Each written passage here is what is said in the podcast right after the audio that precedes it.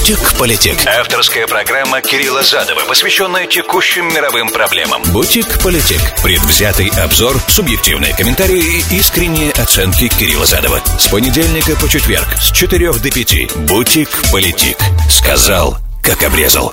Приветствую, друзья, с вами Кирилл Задов, это Бутик Политик, сегодня 26 июля 2023 среда, и так получается пока, исходя из информации на эту минуту, что завтрашняя программа не выходит, потому что мы находимся в, в, в суточном посте. Но если это поменяется, и вдруг завтра программа выйдет, это значит, что все уже замечательно. Будем надеяться на это до последнего момента. Ну, пока вот такой стап. А сегодняшняя программа по следующему принципу должна быть, по идее, построена, потому что много разной всяческой информации приходит и в продолжении предыдущих тем, но есть что-то новое. В общем, а сегодня не будет речь в основном идти ни об Америке, ни об Украине, ни о России. Только косвенно может это касаться этих вопросов, но в принципе не должна. Мы чуть-чуть коснется Израиля, потому что там есть развитие э, последствий до вчера, позавчерашнего принятия решения Кнессета, закона Кнессета об отмене принципа разумности. Вот, есть определенные апдейты по этому поводу, и в концу программы мы их коснемся. Во-первых, мы коснемся сегодня, должны коснуться сегодня попытки переворота в Нигере, а, последним, наверное, в Сахеле американском союзнике, который остался. А, это первый момент. Потом а, обрастает новыми мистическими подробностями исчезновения и замена мгновенная иностранных дел Китая, как бы есть развитие. Вот, есть определенное, то есть, точнее, нет никакого развития с Северной Кореей по поводу нашего солдата, но есть новая информация. У меня, по крайней мере, все, что я знаю, расскажу, поделюсь. Англичане уже вовлечены в это дело, кстати, тоже. Пытаются получить ответы на вопросы. Я расскажу, что я знаю к этому моменту. И вот, наверное, на этом вся адженда будет исчерпана, повестка дня. Посмотрим, успеем ли мы все из вышеуказанного. Вот. Такой план. 347-460-0877, смс-портал прямого эфира. Пишите мне сообщения. Те, кто в прямом эфире на всех платформах вещания, РОС и радио, э, видеоплатформах и простых аудиоплатформах, э, слушает меня в прямом эфире. Теперь подписывайтесь на мой канал на YouTube, это очень просто сделать. Э, и там можно вступать в коммуникацию легко со мной. Я стараюсь отвечать очень быстро на поставленные вопросы или где нужно, где мой комментарий требуется. Вот удобный канал, ну и заодно дискуссионный клуб. Вот с определенными рамками приличия, и пока что более-менее все себя ведут очень достойно, и даже если доходит дело до спора между участниками, то спор этот в парламентских а, рамках проходит, если можно так сказать. Бутик-политик. Сказал, как обрезал. Давайте с самого интересного начнем, да. А, раненько, рано утречком сегодня часть президентской гвардии Мухаммада Базума, президента Нигера, а, взбунтовалась, а, окружила резиденцию, фактически взяв Мухаммада Базума в заложники, и продолжает, я так понимаю, так оставаться и удерживать. А, лояльные Мухаммаду Базуму, президенту Нигера, а, войска и часть гвардии, которая не перешла на сторону путчистов, ведут с ними переговоры. Генералы Нигера говорят, что а, мы уже фактически готовы их атаковать. Если они не сложат оружие, те пытаются их уговорить разоружиться просто. И не только выпустить из-под э, своего контроля президента самого. И неизвестно, кстати, удерживают, никто не сообщает, удерживают ли, арестовали ли они его, не арестовали, но он как бы находится изначально во время пере, пере, попытки переворота, он находился в, под, э, ну, внутри как бы кольца в самом дворце. Вошли они во дворец, я не знаю, нет этой информации. Ну, короче, я так понимаю, что пока драма продолжается и нет пока э, разрешения этого дела, естественно, сразу мгновенно все а, африканские страны, публично Африканский Союз особенно, выступили с осуждением переворота, потому что это, ну и э, заявление самого Базума было, то, что это разрушает демократический как бы, процесс в стране, и что вообще все это демократические движения неприемлемы, а, действия антидемократические неприемлемы. Африканский Союз, вы знаете, сразу, э, как в случае попытки переворота, подвешивает, да, приостанавливает членство страны, в которой произошел переворот, э, в, своей, в этой организации, таким образом уже несколько стран уже, я так понимаю, не находятся в ней, потому что там были перевороты, попытки удачными. Да, они прошли удачно для, для путчистов, в смысле. И нерешенные, нерешенные вопросы висят до сих пор. Напомню, Нигер находится в регионе Сахель, который является сегодня с точки зрения безопасности а, африканского континента, наверное, номер один а, регион, потому как там активно распространяется действие исламского государства и достаточно эти, э, от этих действий страдают множество стран Сахеля и прилегающих к Сахелю стран. И Сахель это э, к югу от Сахары э, полоса как бы полузасушливая, да, она называется Сахель. В ней еще есть несколько стран, и северная, северная часть Нигерии, и Чад, да, и Буркина-Фасо, и Мали, это все Сахель. И там есть еще несколько интересных моментов, учитывая, что традиционно, в принципе, регион был в основном под, э, так как он часть был французской Западной Африки, э, то э, когда Франция, Франция уходила из своих колоний, да, я когда-то рассказывал эту историю, да, французы ведь что, они когда приходили в, в любую страну, они строили первым делом больницы и, и университеты, да, и школы, а в отличие от Испании, которая строила э, резиденцию генерал-губернатора и казармы, а англичане просто строили железную дорогу к ресурсам и от порта к ресурсам, да, там есть, короче, своя разница в подходах каждой колониальной империи к тому, к, той, территории, которую она завоевывала, захватывала. Вот, франц, э, французским колониям повезло больше всех, потому что, да, Франция вывозила ресурсы, но при этом Франция приносила свою вселенную туда, где, где она, туда, куда она приходила. И эта вселенная, это опять же здравоохранение, ну, религия, само собой, да. Э, миссионеры католические везде сразу находились, понятно. Э, значит, они приносили лечение, медицину и образование, что, конечно, важно, и, с удовольствием э, с радостью, я так понимаю, жители этих территорий говорят по-французски. И когда французы уходили, за исключением Алжира, эти выходы проходили более-менее окей. А, ну, Алжир отдельная тема, потому что Алжир не считался колонией для Франции, а считался ее просто французской территорией в Африке, да, просто он считался продолжением Франции в Африке. Поэтому там как бы все было совсем по-другому. А так территории, которые, да, понятно, были колониями, оттуда Франция уходила с э, телефоном, с прямой телефонной связью с Елисейским дворцом оставляла. И в случае чего советники, а иногда не только советники, но и спецназ французский приезжал вопросы решать, которые, естественно, возникают, когда колониальная мощь уходит, да, э, метрополия уходит из э, страны, которую она до этого, которой она до этого владела. У новых властей, конечно, возникает множество проблем, потому как у них э, не всегда и часто, почти никогда не было опыта э, управления современным государством, что, естественно, немножко отличается от племенной формы, в которых эти государства находились пока, до того, как французы туда приходили. В общем, в Камеруне мы это видели, да, когда французский спецназ решал вопросы, когда было это надо. Вот мы это видели долго в Мали, когда французский пятитысячная группа спецназовский контингент решал вопросы по обеспечению безопасности Мали. Но что интересно, когда в итоге э, возникали, возник, происходили перевороты, то после этих переворотов обычно французы не сотрудничали дальше, уходили, и этот вакуум, угадайте, кем заполнялся. Правильно, абсолютно верно, я знаю, лес рук, я уже вижу в зале лес рук. Заходил туда Вагнер и успешно там удерживался. Так вот, почти во всех местах, да, в которых эти перевороты происходили, Мали тут как бы тоже очень интересный момент, э, кейс в иллюстрации, да, Вагнер заходил. И уже во многих же местах произошли подобные штуки, да, в нескольких странах. В Чаде, я знаю, подобная проблема существует тоже, помимо Мали. Вот. Ну, проблема в смысле, э, то есть, но тут как бы немножко другая ситуация. Несмотря на то, что Нигер является, а, опять же, тоже зоной французской Западной Африки, при этом, а, то есть они говорят по-французски, при этом там а, Соединенные Штаты имеют на самом деле достаточно серьезное присутствие э, в плане советников. И спецназа команда, наша команда, американские, тренировали команду с Нигера для боевых действий.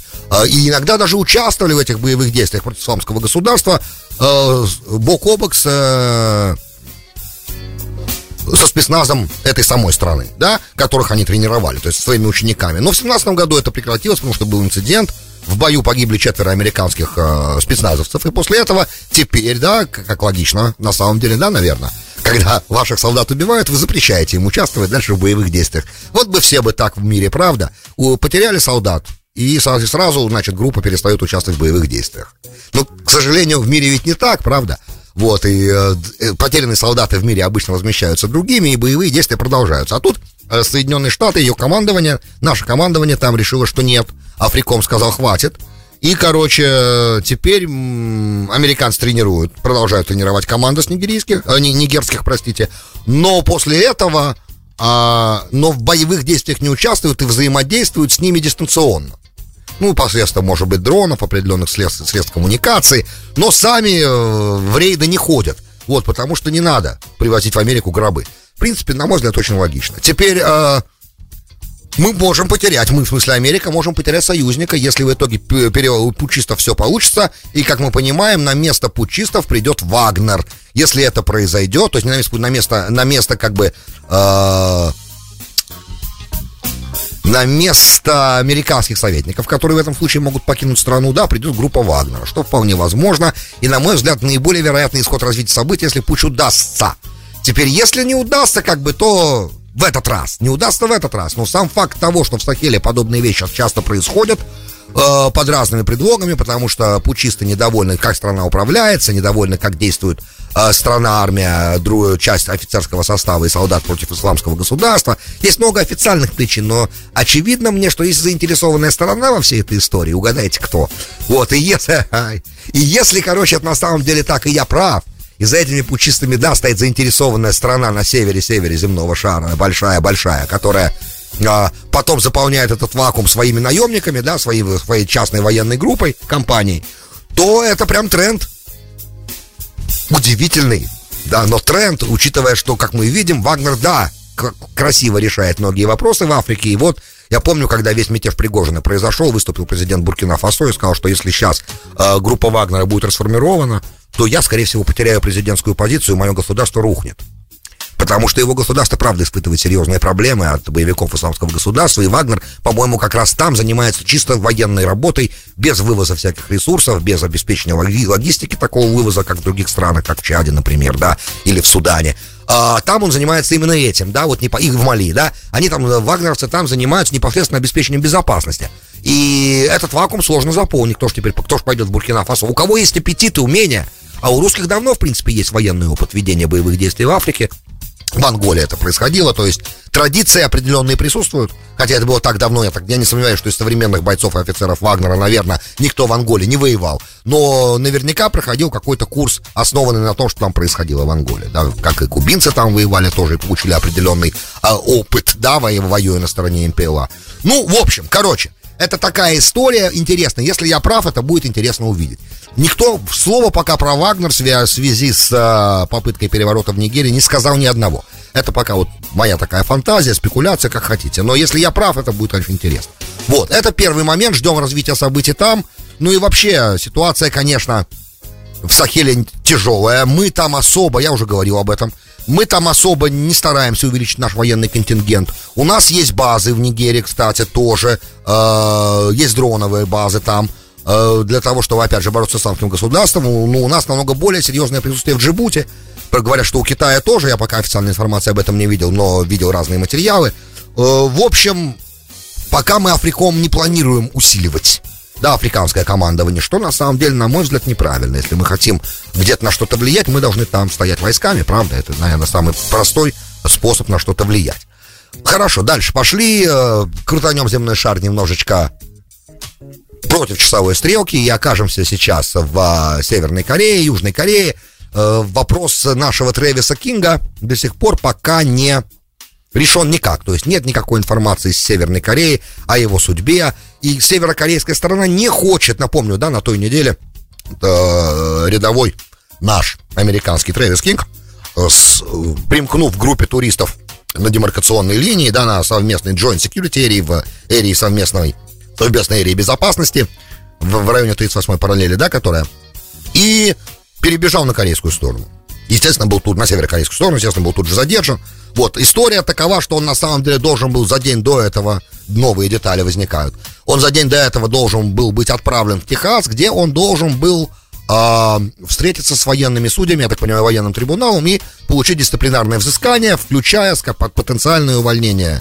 Dishonorable discharge, да, а, то есть а, увольнение с позором из армии, у него было два инцидента. До этого один, один инцидент в сентябре, где написано, что он, а, похоже, ударил южнокорейского гражданина, да, это первый инцидент.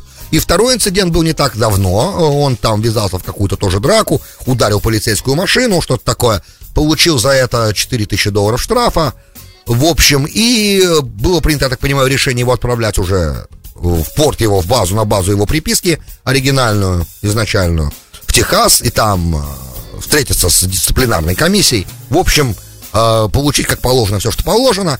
Э, в аэропорту он сообщил, что он... Смешной парень. В аэропорту он сообщил, что он не может найти свой паспорт. И ему нужно его срочно найти. Короче, свалил оттуда аккуратненько, да, под этим предлогом. И примкнул к этой группе туристов, которая шла смотреть вот Joint Security Area, да, вот эту вот uh, демаркационную линию. И сбежал там.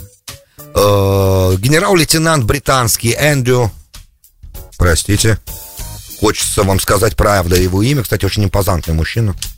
Вот. Да, такой прям генерал-лейтенант обычно так не выглядит. Вот, э, Эндрю Харрисон, да, правильно мне казалось, Эндрю Харрисон, и он заместитель командующего э, войсками, то есть United Nations команд, войсками он там, потому как там демаркационная линия, да, он сказал, что попытки все контактировать с Северной Кореей оказались безуспешными, они не отвечают. А мы, э, Америка, пытались, он сказал, мы пытались войти в коммуникацию с Северной Кореей по военным каналам, установленным во время заключения перемирия войны 50-53 годов на Корейском полуострове. И по двум из этих каналов, а их там несколько каналов таких, мы пытались до них достучаться. А мы знаем точно, американцы знают точно, что они услышали этот, это сообщение, эти сообщения. То есть они их услышали, но никакого ответа нет. Вот. А, и также пыталась, пытались Соединенные Штаты по дипломатической ветке через Швецию, которая, да, имеет посольство в Северной Корее и иногда представляет американские интересы, когда это необходимо. Вот попытались связаться, тоже ответа нет шведскому, шведскому посольству. Соответственно, на мой взгляд, остается только один вариант приблизиться к северокорейскому э, представителю и команде в Северной Корее тут в Нью-Йорке в Организации Объединенных Наций, и это как бы единственный вариант, на мой взгляд, который, по идее, может работать. Удивлен я, почему до сих пор этого не сделано. Это самый простой, на самом мне так кажется, вариант, как скоммуницировать с Северной Кореей. В любом случае, а, ситуация не очень хорошая, правда, неприятная, а, потому что обычно Ким, и не только Ким, и перед ним, и его папа, и его дедушка использовали подобные ситуации, они бывали в пропагандистских целях, а, пытались представить этих перебежчиков американских как а, э, разочарованных в капитализме ребят – в общем, для внутренней, как бы, для внутренней пропагандистской кампании. Что, в принципе, тоже нормально, понятно. Главное, что, чтобы э, пацан оставался в нормальном состоянии здоровья, не был заключен, не находился в тюрьме. Да, главное, чтобы ему было хорошо, на самом деле, здесь, мне так кажется. Мало ли, по каким причинам люди э, перебегают. Он же явно не планирует с оружием в руках воевать против э, своей страны Соединенных Штатов. Он просто хотел избежать, может быть, скуки, а может быть, дисциплинарного взыскания. А может быть, ему правда, он искать явно же, что его дух его беспокоен, вот он вел себя на самом деле, пока служил, э, был частью 28,5 тысяч контингента американского в Южной Корее, достаточно нервно. Да, залеты, короче, по-армейски говоря, у него бывали часто. И вот этот королевский залет, мы это называли. В армии это королевский залет, и тут как бы ему не совсем понятно как. Но даже если он вернется, я так понимаю, что уже ругать его особо в Америке, наверное, не будут, если его все-таки северокорейцы отпустят. Хотелось бы. Это еще одна страница. Перевернули ее, пока ждем, ждем информации. Теперь относительно а, Куинганга, да, министра, бывшего министра иностранных дел Китая, которого срочно заменили на Ван И, на члена Политбюро, руководящего всеми, международной, всеми международными вопросами в Китае сегодня, да, а, о, стало известно, что также все упоминания об этом семимесячном министре иностранных 7 месяцев в иностранных дел Китайской Народной Республики. Представьте себе уровень фигуры, да, а, все упоминания в интернете, в социальных сетях, на официальном сайте а, МИДа китайского стерты, как будто человека не было. И в Уэйду, да, вот эта китайская социальная сеть наподобие Фейсбука, который у них есть свой, свой, типа свой Фейсбук, а разно, разного рода люди, китайцы, ну, адвокаты китайские, юристы, да, задают вопрос, а, а что вообще, как это так? То есть, если понятно, что если у него есть проблемы были со здоровьем, по официальной информации, по проблема со здоровьем, да, если это проблема со здоровьем, то, ну, все, значит, ну не выдержал, ну а зачем же стирать о нем всяческую информацию на веб-сайте. Явно здесь просто пытаются сделать так, чтобы это выглядело, как будто этого человека не было.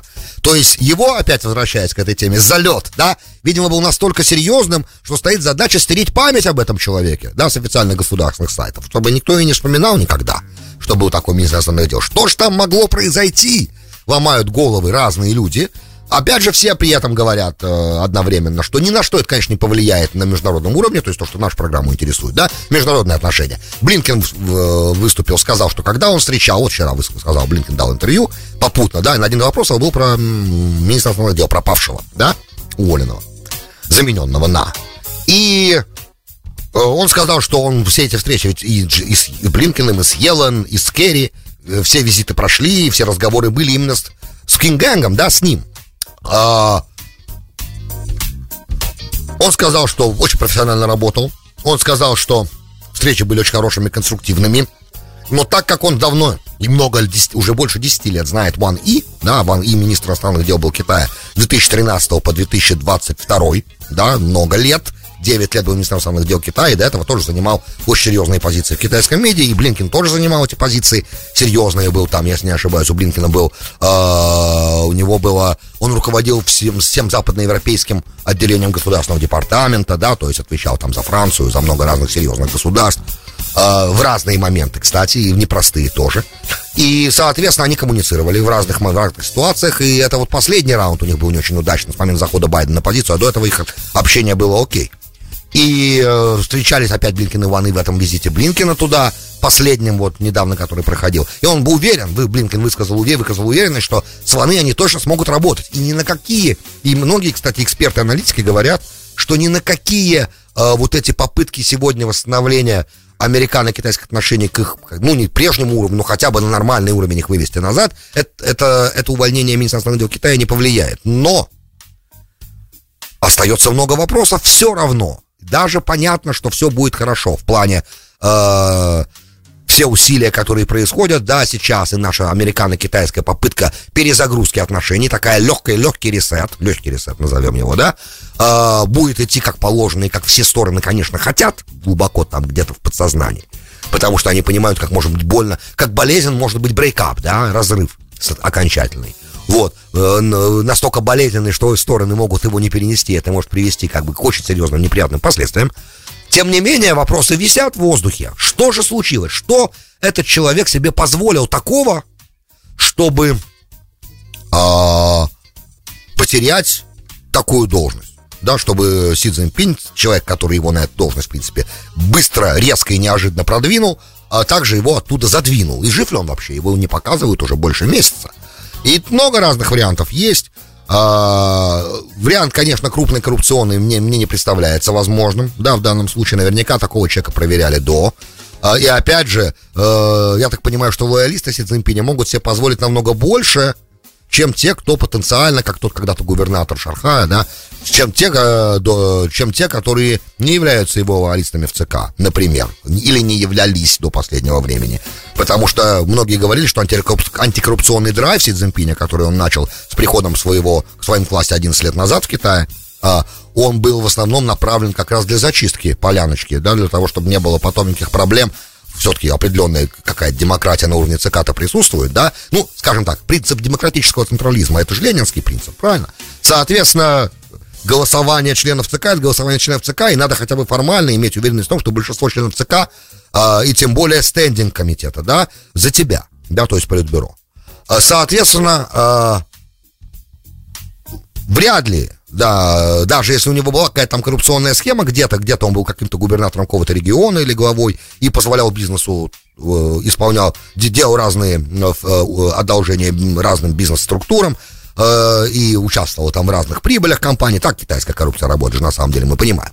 Соответственно, вряд ли бы это бы стало причиной его увольнения. То есть, может быть, да, чисто давайте опять пофантазируем, поспекулируем, может быть, он просто, ну, как-то в моральных каких-то вещах, да, то есть какие-то сделал вещи, да, а, физические, не будем их называть, которые не с тем человеком он сделал, например, да, как когда-то Сердюков, по мнению э, его тестя, да, например, сделал. То есть разные возможные вещи, да, которые подрывают вот эту вот возможность э, оставаться в обойме. Иногда бывает, что как бы не нужно было держать марку и лицо, оскорбление оно выше, да, чем, возможно, чем уровень толерантности того, кому оно нанесено, и тогда происходят разные подобные вещи. Все возможно здесь, когда-нибудь мы узнаем, ребята, это то, что меня греет. Рано или поздно мы узнаем, что произошло с министром иностранных дел Китая, это правда интересно мне, по крайней мере. Бутик-политик. Сказал, как обрезал. Добро пожаловать в Бутик Политик, часть вторая. С вами Кирилл Задов. Сегодня 26 июля года 2023 среда. А, пришла информация о том, что Верховный суд Израиля назначил первые слушания на сентябрь. А, некоторые говорят, что это очень быстро. На самом деле, мне кажется, что это не очень быстро. А, слава богу, мне кажется, тут разумно поступил Верховный суд, что не стал на следующей неделе прям назначать слушания. Я не знаю, какой там у него график, но теоретически же это возможно, учитывая огромное публичное давление, как можно быстрее такие слушания хотел предварительно и провести. А, слушания будут проведены в сентябре, один судья будет их проводить, и если он посчитает нужным, то следующее заседание будет с расширенной панелью э, вплоть до 11 судей Верховного суда могут в этом участвовать. Э, почитал тут разную аналитику, э, цитирующую разных профессуру с разных сторон. Профессор, ну, есть Йоав Дотан, например, профессор э, Хиброю Еврейского университета, который, наверное, в Израиле сегодня номер один юридическая школа, да.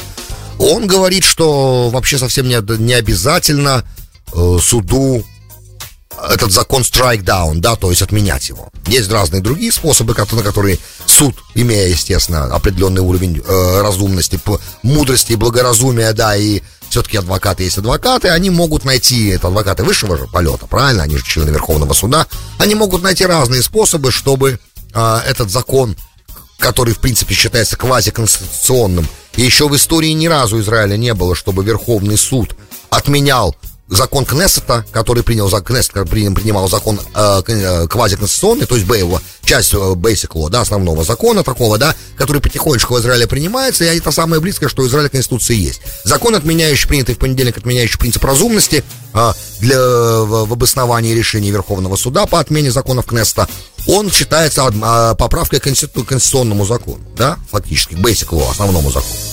И это так, такого уровня законодательства обычно Верховный суд еще ни разу не отменял. Но Верховный суд раньше говорил, что теоретически он может это делать, это в его юрисдикции находится. И опять же, в тех заявлениях, которые разные правозащитные организации израильские, не, простите, не, не коммерческие, да, ну, там есть бы правозащитники, да, и э, наблюдающие за чистотой и моралью, как бы, да, и те, кто наблюдают за тем, чтобы в Израиль был да либеральная демократия, а, а чек и баланс, да, сдержки и противовесы должны быть либеральной демократии обязательно, с этим никто не спорит, и в этих сдержках, и так как в Израиле всего две ветви власти вместо положенных трех, потому что провести линию между Кнессетом и правительством невозможно, на самом деле как-то разделить коалиции, есть э, большинство в Кнессете есть правительство, да, почти в полном, почти, причем достаточно, да, ну, минимум, давайте скажем так, если сколько там сейчас, 33 министра, да, они все депутаты Кнессета, представьте себе, в коалиции 64 мандата, то есть каждый второй член коалиции а, является членом правительства. То есть явно нет фактически никакой разницы между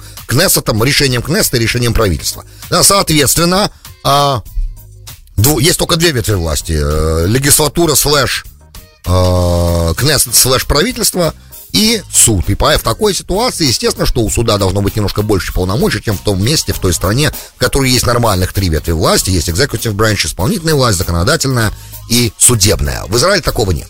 Пока, по крайней мере, исходя из той политической системы, которая с момента 48 года существует. И раз так, значит, э, попытка ограничить возможность Верховного суда отменять законы Кнессета по принципу разумности, говорят э, адвокаты отмены этого закона со стороны Верховного суда, а, она нарушает принцип как бы либеральной демократии, разделения властей, сдержки, сдержек и противовесов тогда. Тогда дисбаланс получается, и Израиль идет полным ходом в сторону Венгрии, например, да, или какие там еще страны ограничивали полномочия Верховного суда. Польша, по-моему, ограничивала. В общем, идет в сторону, а, ну и Турция, да, то есть идет в сторону как бы вот... Э, нелиберальной демократии дальше. Теперь, на самом деле формально, пишут э, профессионалы, для того, чтобы э, суд имел возможность отменить этот закон сейчас, ему для этого нужно, э, нужно доказать и сам много моментов, чтобы такой закон, чтобы этот закон принятый в понедельник был отменен. То есть, что он противоречит сущности еврейского и демократического государства и так далее, и так далее, что он нарушает основные, да, потому что принцип благоразумности, э, суду сложно будет на него ссылаться. Также надо понимать, что если суд будет ссылаться на принцип благоразумности, на момент, когда он попытается это сделать, уже Кнессет, сейчас же закон действует, правильно, он уже принят, а в этот момент суд будет ссылаться на тот принцип, ссылаться на который уже действующим сегодня законом запрещено. Поэтому э, эксперты говорят, что, скорее всего, суду даже не потребуется это отменять. Есть разные варианты, например, разъяснения закона могут от суда проследовать, которые э, обойдут э, тяжесть запрета и дадут возможность суду отменять законы Кнеста по другой причине. Не по принципу разумности, а заменить слова. Да, и сослаться на другое слово – да, неразумности как бы, а что-то другого, э, необъективности, там, или закон необъективен, например. То есть суд может использовать разную терминологию или выпустить специальные разъяснения, которые будут эти разъяснения тоже позволять. Вот когда вышел закон о, э, о, о еврейском характере государства Израиль недавно, помните, был большой скандал. И э, разные группы начали кричать, что арабов дискриминируют этим законом. Верховный суд разъяснил к этому закону, да, что этот закон действует только в том случае, если не нарушаются основные права э, других граждан, да, не еврейской национальности, например. Таким образом, все негативные последствия для себя и для, для, для демократии Верховный суд может э, э, разъяснениями своими обходить совсем не обязательно ему отменять закон, потому что если Верховный суд правда отменит этот закон, а правительство, исходя из того аргумента, который я вам только что представил, что в момент, когда суд отменял, он не имел права отменять из этого принципа, если это произойдет, то, соответственно, э, тогда э, правительство может не исполнить решение Верховного суда, и это конституционный кризис. Это то, чего мы боимся, ждем, внимательно следим за развитием событий. Друзья, большое спасибо, что были со мной. До встречи в лучшем случае завтра, но в худшем случае в понедельник. Счастливо. Бутик-политик. Сказал, как обрезал.